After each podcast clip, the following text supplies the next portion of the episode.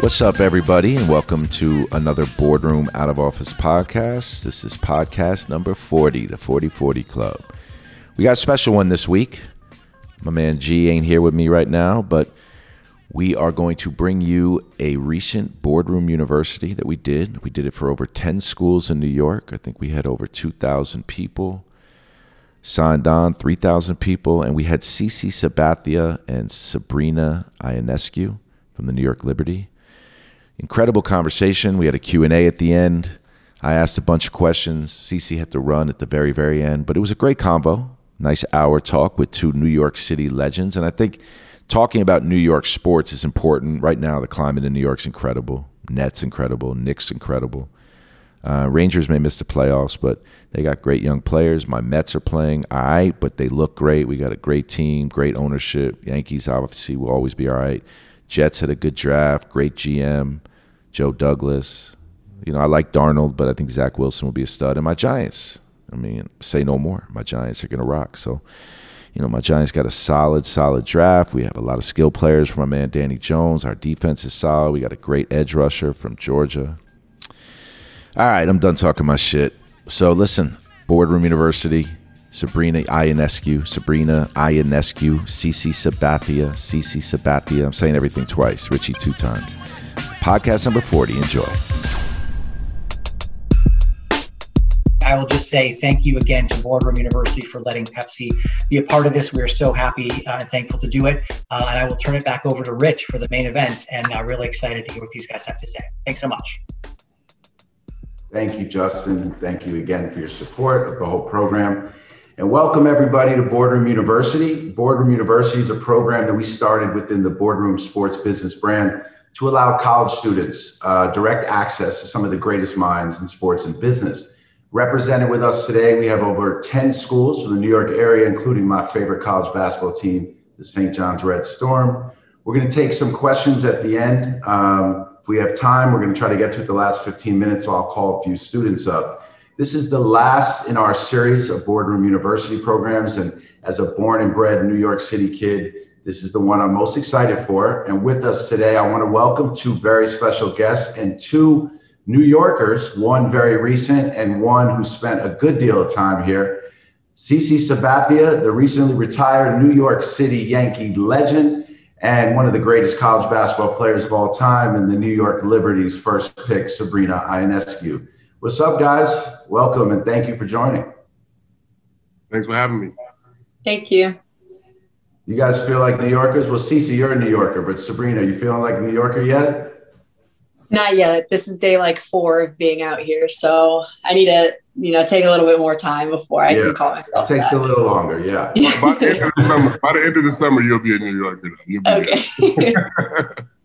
um, so we have an hour today, CC. I know you have a little bit more time, so I want to get right into it. And the conversation that I'm going to ask and start with is similar to my podcast, where I have an opportunity to speak to these like incredible minds in business and in technology and sports.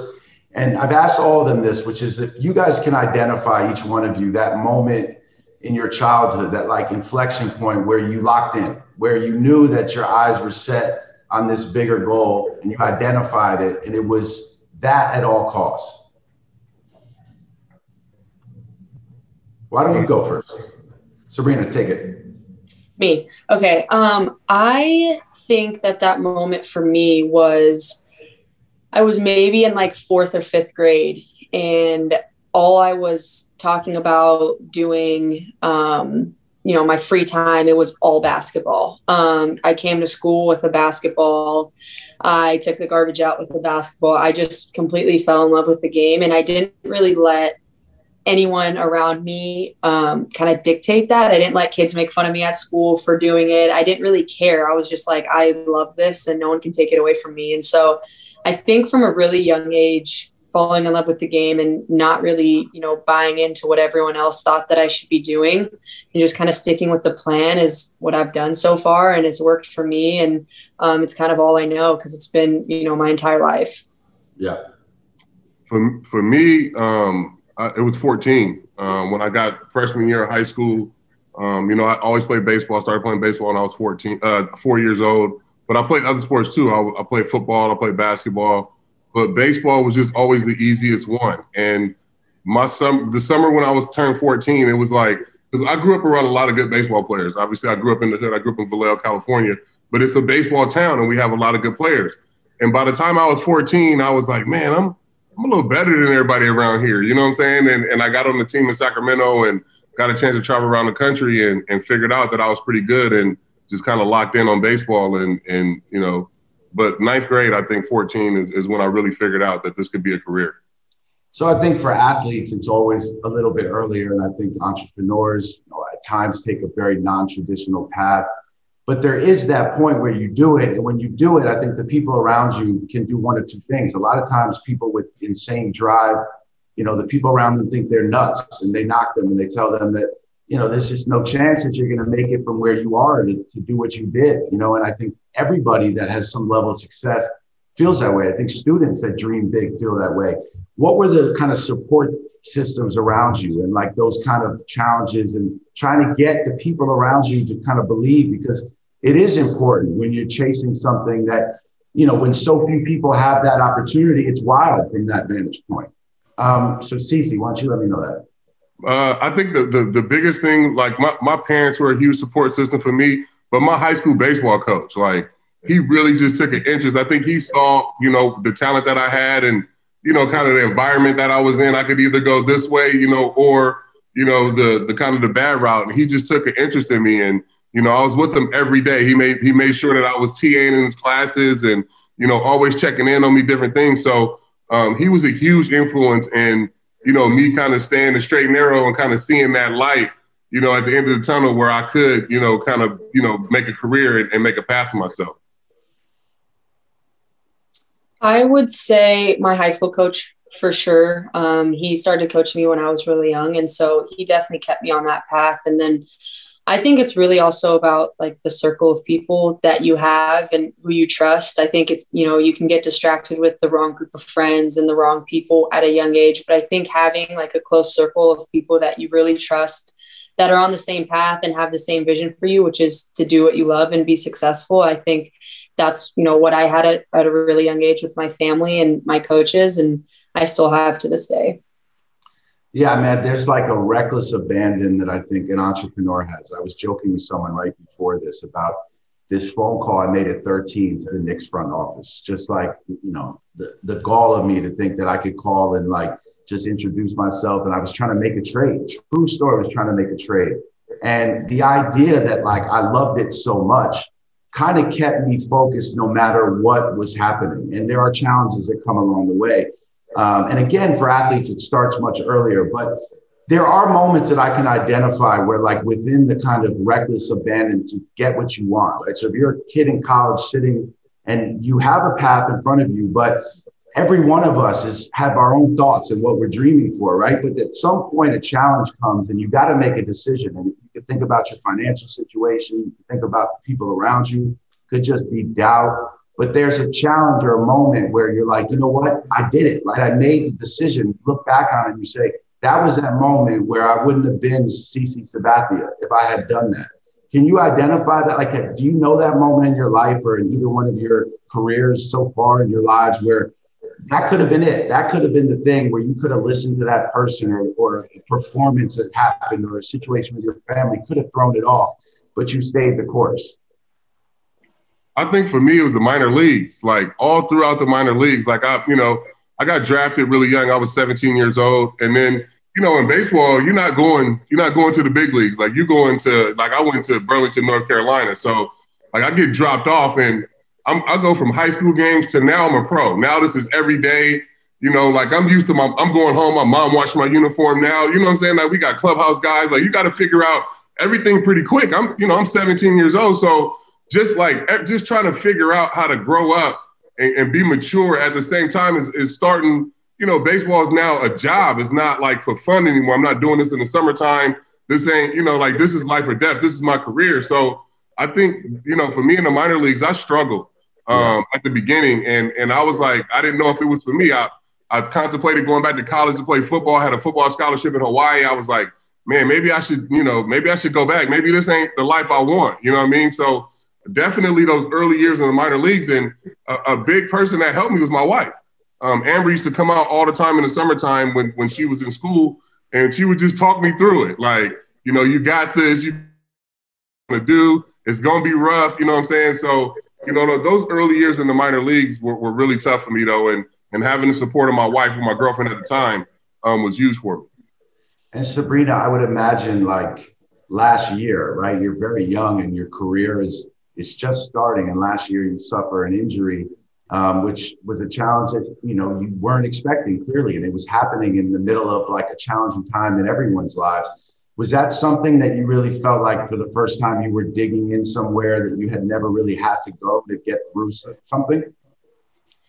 Definitely. I think, you know, through my career, it was all like losing was the big thing that I always had to deal with because of, you know, how competitive I was and all the adversity that I faced, you know, being on a team. But my health really was never an issue. I mean, I'd have little things here and there, but I, I never, you know, God willing, had a like season ending injury. And so last year, you know, playing professional for the first time, getting drafted, and then two games into my season, uh, you know, hurting my ankle and being out for the rest of the season was really hard. I, I had to kind of dig into channels that I've, I've never had to do, which was finding a group that was able to uplift me during times that you know I was negative. And when you get removed from the game and from something that you've been doing your whole life and love doing it, it's definitely really hard. You kind of have to find your own passion. I think it puts a lot of things into perspective of just how blessed you know we all are to do what we do every day and not take it for granted and kind of just be where your feet are take it one day at a time. And you know things things are going to happen the way they do. You can't control it, and um, kind of just be uh, opportunistic and optimistic about everything.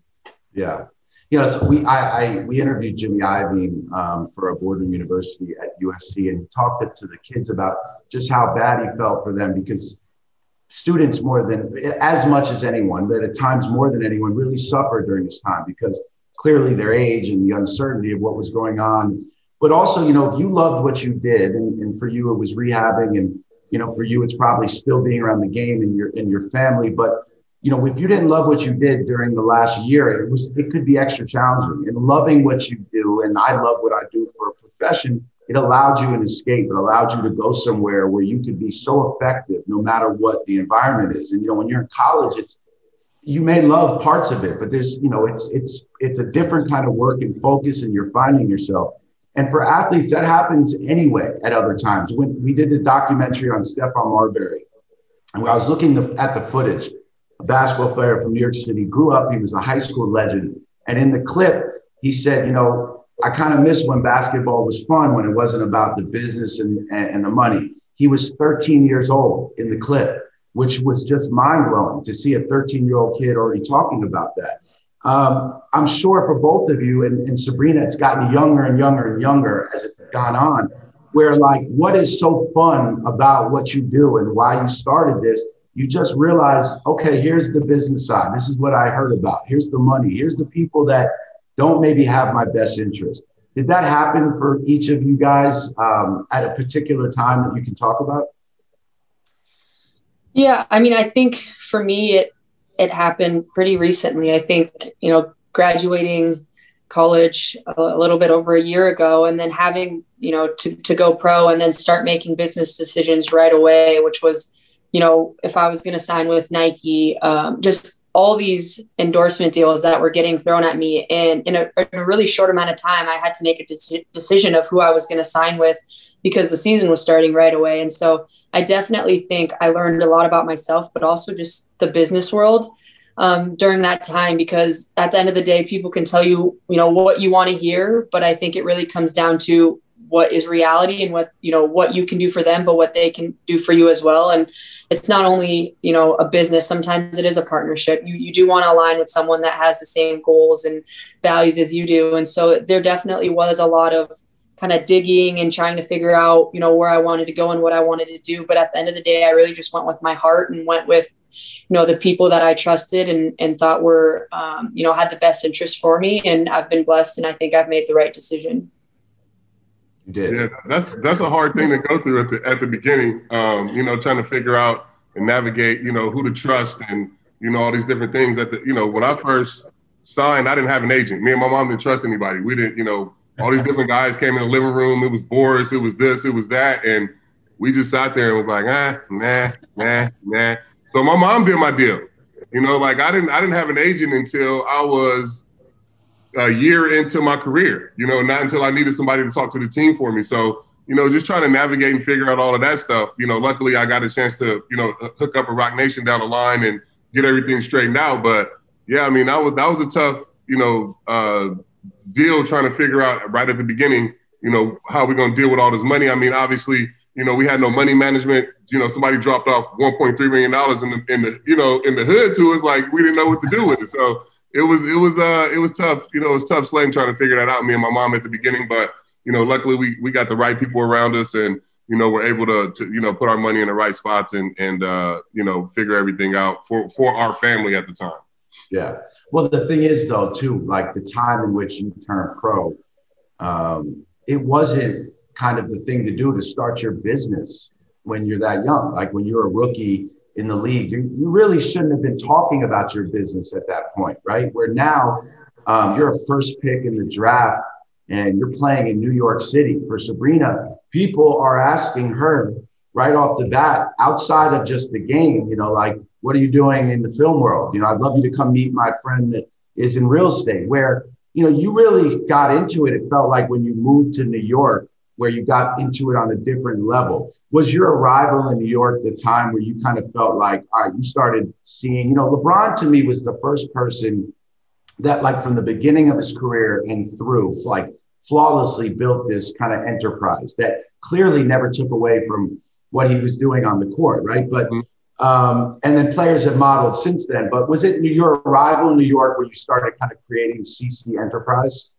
Yeah, it was, and, and, and I think it was social media, you know, and I think you really seen LeBron stuff and everybody else's stuff kind of take off through, you know, the social media area. But like, like you said, like when I first came up, to me to be talking about like a deal with Pepsi or whoever else, like Chuck Finley, Dave Burba, they would have been like, "Are you kidding me? Like, you need to worry about pitching, and that's it." Like, there was nothing else other than the game. Like, there was no business outside of the game. You know what I'm saying? Now you come up and you're a first round pick, you're expected to have other things outside of of you know basketball or baseball or whatever it is. So, yeah, I mean, it, it changed so much, and I think it's and like I said, I mean, I, I just think it's changed just in my time in New York and just seeing you know everything with social media and people having fans having direct access to the players. When I first came up, there was none of that. Everything you had to do was through the newspaper or, you know, through Sports Illustrated or somebody had to see you on This Week in Baseball or, you know, you know what I'm saying? So like we grew up in a different era from now where now you can just get on your phone and it's con- that's content right there. So companies can go straight to your page and, and see everything where before it had to be through Sports Illustrated or some feature that somebody had to do on you. Yeah, and if somebody was announced, like if I had read as a kid that Patrick Ewing was producing a film in the off season, I'd be like, man, this, what's going on? Like that's not focused. But now, if you read that Sabrina is producing a film, they, they're going to they're, they're going to talk about how incredibly well versed she is, and this is what a superstar does. I want to see what your advice to Sabrina would be in this regard. I asked, uh, we had LeBron and Kevin on the first season of Boardroom, and I'm like, how could I not ask LeBron James, the, you know, at the pinnacle of this, what he would tell a young athlete that was listening that wanted to get into business? And you know, his answer was clearly like, a, it's you got to love the sport and, and make sure your commitment has been like you've checked every box and you're locked in from that standpoint, but also to learn what you love before you maybe just say you're getting into business, you know, like because so many things are coming at you. And I know that's the case for Sabrina. What kind of advice would you give? Because you guys are in rare air. It doesn't matter if you play a different sport. When you're the best at what you do, there's a different situation that only you guys can kind of understand and speak to. No, I mean, that's great advice. Is just lock in on your sport. Obviously, we know, you know, she works hard and locks in on basketball because she wouldn't be the first pick if she wasn't. You know what I mean? But uh, you know, just work, lock in, work it, work hard on your sport. And if you do great things on the court, everything off the court will come to you even easier. Um, but you know, have a person that you can, you know, cipher all these things through because there are going to be a million people that's going to come at you with different ideas, and a lot of the stuff sounds great. So to have somebody that you can bounce some of the stuff off of, and you know, even you know, some of your friends are going to come at you with stuff. Somebody that can like, you know, keep your relationships cool, but still tell those people no is uh, is a great person to, is a great person to have. I'm telling you, just because you don't want to ruin relationships. Like me, I'll just not pick up the phone. Rich, no, like I, will just if it's something that I don't want to do or don't want to be around somebody, I just won't. I won't even deal with it. But to have somebody, you know, like a go a go between to you know to buffer all of that stuff, I think is huge, especially here in New York. Yeah. What what kind of New York advice um, on top of that? Because you know, like you said, Sabrina, you've been here four days, but if let's talk in 10 days, you're going to know 10,000 more people. Is there anything about navigating New York uh, you want to kind of lend advice on as well? I mean, I, I think for, you know, just being an athlete, I mean, just be yourself, play hard, and they're to love you. You know what I mean? If, if you just be authentic and be yourself, I was so nervous when I got, I didn't want to come here, eh, to be honest, just because of the media and everything, you know, being a Yankee and all those different things. I thought it was to be too much. You know, I'm a laid back guy. I don't I don't take baseball as serious as people you know would like me to. You know, at some points in my career, and I thought it would be a problem here in New York, but I, I loved it. Just being myself and being authentic, and the fans love me, and, and, and I've had a great relationship. So if you can make it work here, this is the greatest city on earth to, to, to play sports in. Is awesome. Sabrina, are there goals that you have as you start your career, not New York related, but you know, and, and do you feel a responsibility um, around the conversation of advancing women's sports as you build your career? Because, you know, there's a focus on the court you have to maintain, but there are a lot of eyeballs on you. And it is, you know, an incredible time where there's a lot of conversation and you know, the opportunity to advance women's sports is being spoken about deservedly. So is there an extra responsibility you feel at all? And what kind of goals do you have, you know, as you start your professional career? Yeah, I don't think that I, I put too much pressure on myself.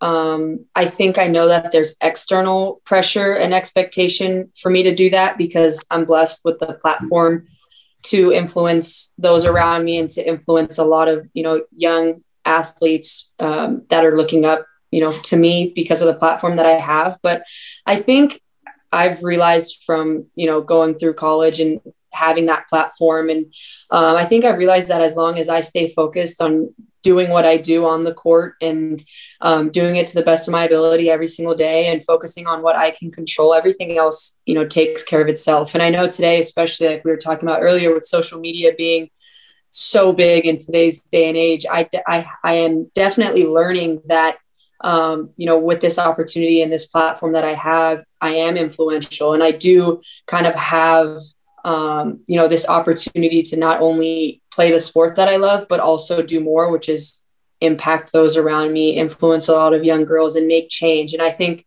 obviously it's only my first year in the league and I'm still young and learning how to do that. But it's definitely something that I have, you know, a passion in doing and want to do more just to continue to pave the way for a lot of other um, female athletes coming um, kind of in this pipeline of playing sports in this day and age.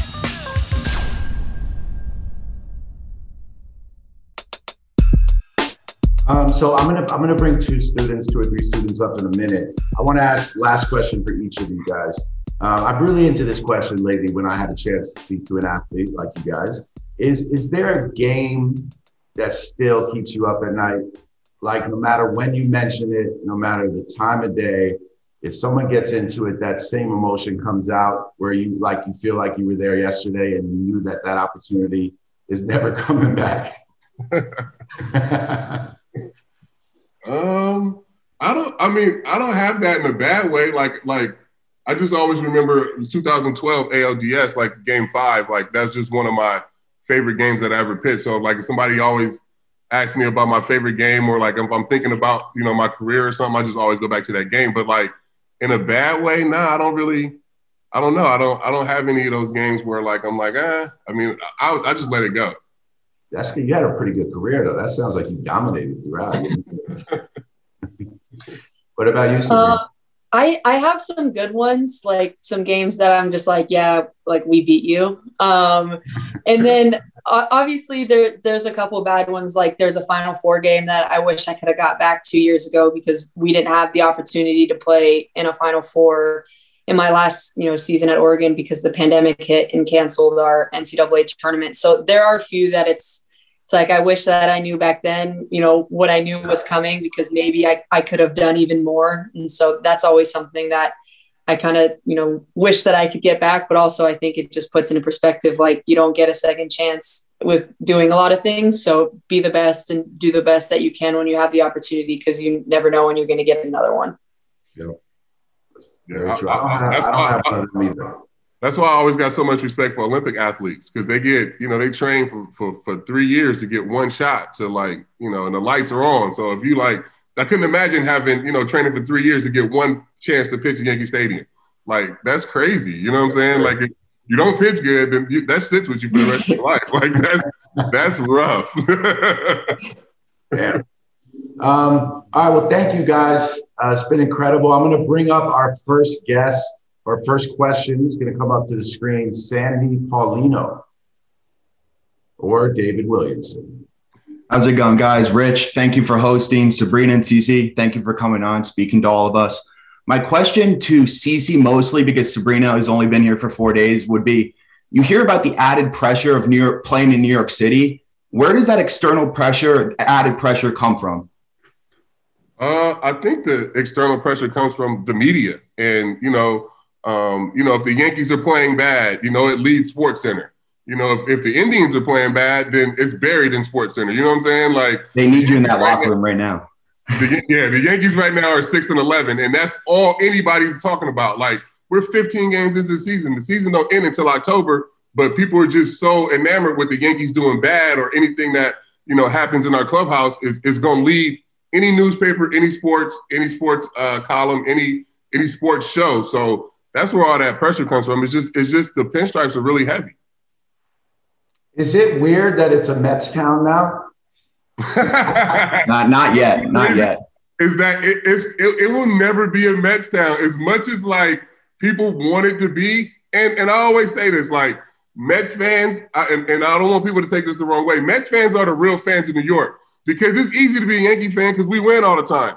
If you're putting up with the with the Mets and that shit that they do over there in Citi Field in Queens, like you're a real fan, so I got to get a Mets fan props. I appreciate that answer. Thanks, David. Of course. Um, and now I, I, I think I got this right this time. Sam Samantha Radlovic. Yep, that's me. Hi. Thank you guys so much for coming to talk with us today. Both of you are incredible. Um, and my question's more towards Sabrina. Um, I know that moving to New York is probably such a huge adjustment for you, and um, especially everything that you have going on, like in the business world and your deal with Nike and everything. And I was just wondering, like, how moving to New York has affected like your business development or just any roadblocks you faced as a woman, like going through all of this for the first time, and what advice would you give to aspiring young businesswomen? Um, well, that's a great question. And I think a li- it's almost harder during a pandemic as well because everything's kind of been put on hold. You know, you can't meet with a lot of people in person. Everything's through Zoom. Your your agents and people are trying to make deals happen through people over the phone. And I think what I'm almost really excited about to get to New York, hopefully when this stuff kind of starts clearing up, is just being able to connect and make relationships with people here because I haven't really met a whole lot of people here. It's, you know, a lot of my business and things that I've been doing has, been on the West Coast. And so that's what I think I'm, I'm really excited for. But I think an advice that, you know, I would give girls or anyone that's looking to get in the business world is to just do the, to do it. There's no, you know, nothing's too crazy. Whatever it is that you're dreaming about wanting to do, whatever you're demanding, whether it's you wanting to get a same opportunity as a guy's getting or or a deal that a guy's getting. I think especially, you know, with me playing basketball and having a lot of friends that play in the NBA and being able to talk to them and hear about the deals that they're that they're getting and hear about, you know, what their business partners are offering them. I think for me, it's not like, oh, that's cool. I guess I'll take something less. It's almost like, well, why don't I deserve this? Like I, I deserve just what you're getting because I put in the same amount of work and I go through the same grind as you do. And so I think it's having just that level of expectation for yourself. And even though maybe the media or people in our society today don't view us as equal, I think you really have to be true to yourself and view yourself as equal for everything that you do. And don't be afraid or ashamed to demand, you know, what you, what is really in your core. And that's, you know, for me is equality and I hopefully for everyone else's as well. Thank you. Samantha. I'm not even going to say names anymore. Who's next? Samantha Wu. Thank you. Hello, sorry. I think my Zoom kicked off for a second. Um, first of all, thank you so much. Um, I loved hearing about your different experiences.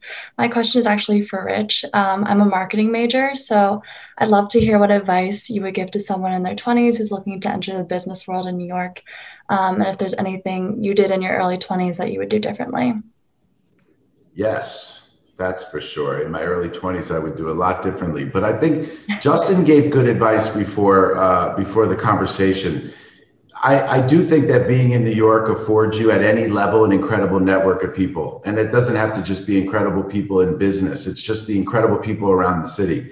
And the amount of people that I knew and that I kept in touch with, when I kind of finally level set, you I realized that I had built a great network for myself and that the people that I met at every level and that created real friendships with, then ultimately did turn into people that I could do business with, could become family friends with. And I do think that the network through every one of my uh, paths um, allowed me to also stay in touch, which was another thing Justin said. And and now you don't have to meet people as much to do that, you know, through social media. But being able to talk about so many things, like if you want to walk in a room now and you don't have any knowledge of what an NFT is or what's going on in the world of crypto, or you just don't understand it in this world, in this orbit of wanting to market in the entertainment business or sports, you're just going to be at a disadvantage. And that information is accessible to you. So I really think it's just about like really connecting the people that you meet along the way and developing real friendships, regardless of what the business outcome may be, but develop real friendships and support and to just stay in touch. Like if people are going to be on Instagram all day,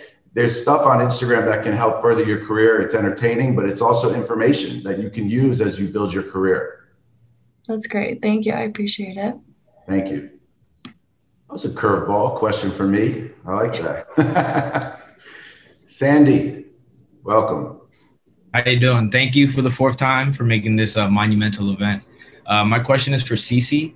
So, after spending about a decade in New York, how have you seen Black business progress here? And where do you think it's going? Like, where do you think it's moving? Um, I've definitely seen it progressing. I mean, you know, if you just look at Harlem and the amount of, you know, different stores and, and storefronts that's popped up, you know, even with Dapper Dan putting a Gucci uh, store in there. So, um, yeah, I mean, I've definitely seen, you know, the black businesses kick up, especially up in, in, you know, uptown and around the stadium and different things like that. And, you know, hopefully it just continues to keep growing. Um, you know, we need to keep supporting, um, you know, and, and, keep going out and keeping a dollar in the community. But yeah, I mean, since I've since I've gotten here, just watching, you know, the way the Harlem Harlem has developed um, in the last 12 years, is, it's been exciting to see. Yeah, thank you. I definitely feel like that point about kind of putting the money back into the community is important. Thank you, CC. Yeah, for sure. Thanks, David.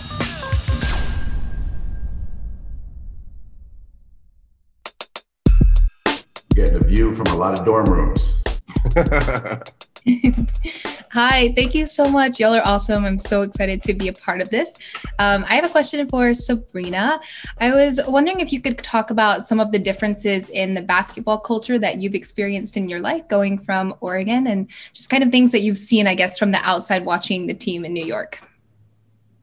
Yeah, so I haven't gotten to experience too much because we played in a bubble last year, which was not ideal. Um, but I think just entering, you know, a professional league from being in Oregon. Oregon's, Oregon's kind of a bubble in itself. Um, I loved everything about the university and the athletic program, but it's definitely very small. And, you know, I don't think a lot of people, especially in college, um, necessarily know how to use their voice and platform. And I think once entering into my professional career, even though it was short last year because I got hurt and left the bubble. I think being around so many women that use their voice, you know, for the better and make change and empower one another was huge. I mean, even in the bubble with everything that was going on last year, uh, and we're competitors on and off the court, and you're always competing against one another. I think, you know, the women all held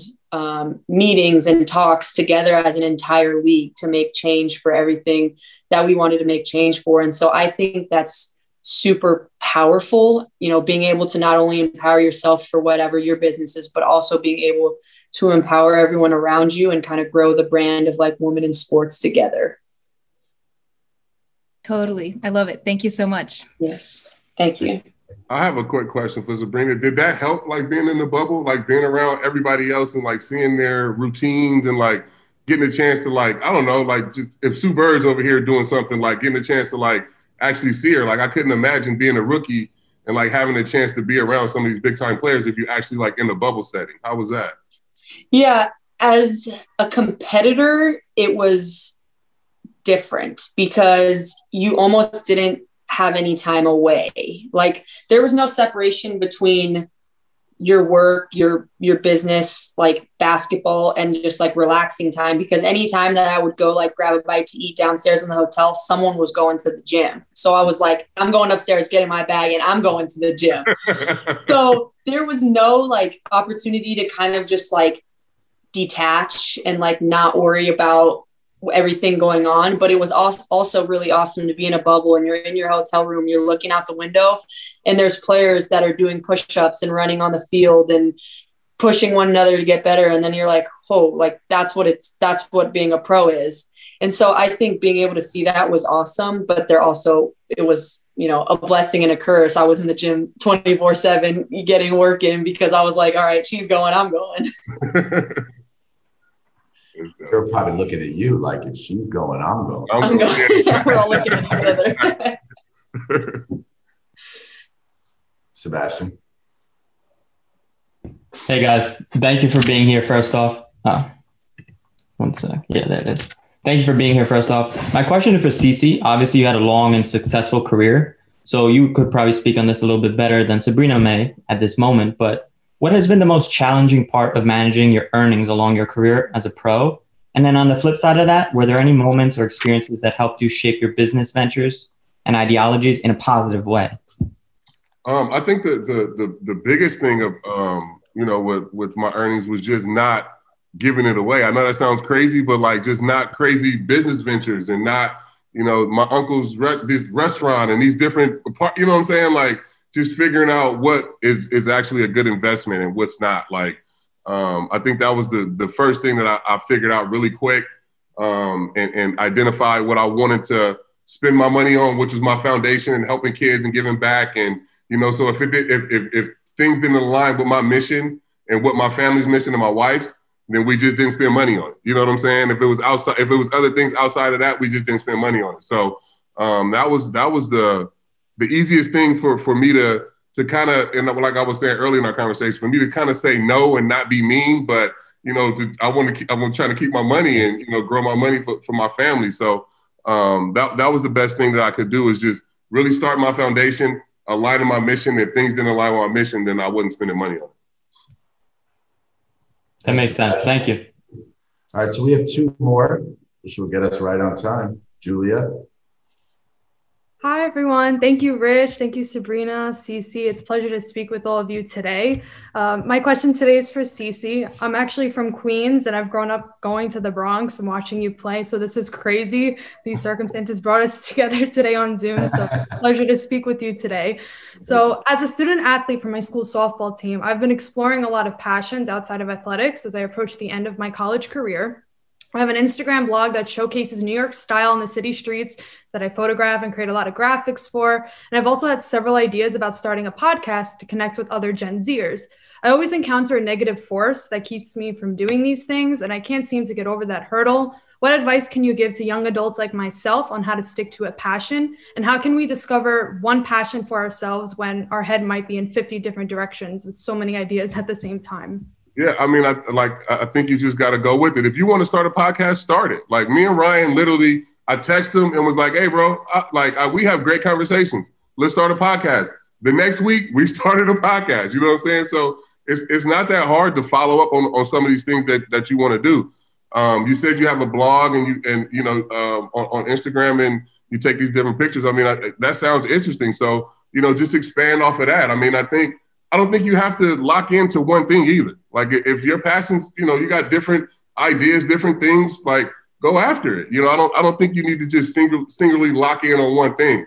Um, you know, if, if you have different things that you're passionate about, you know, try to spend time equally on all of them. That's true. Thank you. Thank you so much for that. I also, you.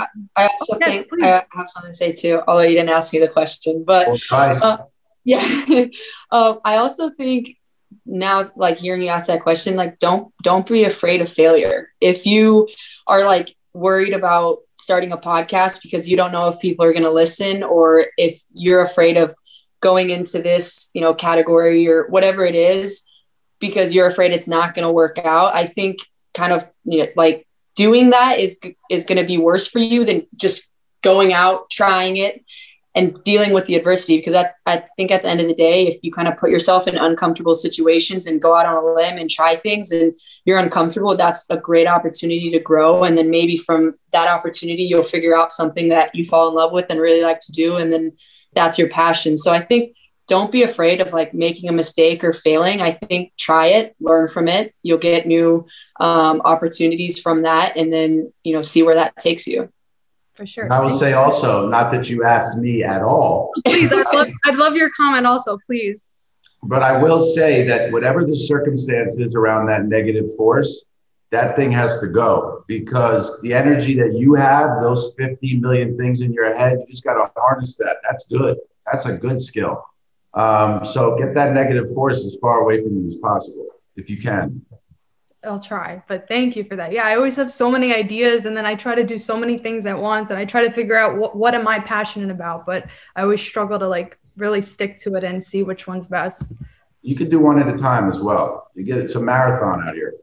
For sure, New York is always the hustle, right? Thank you so much, everyone. Bye, Julia. All right, so last question, Jake Bronson. Jake, welcome.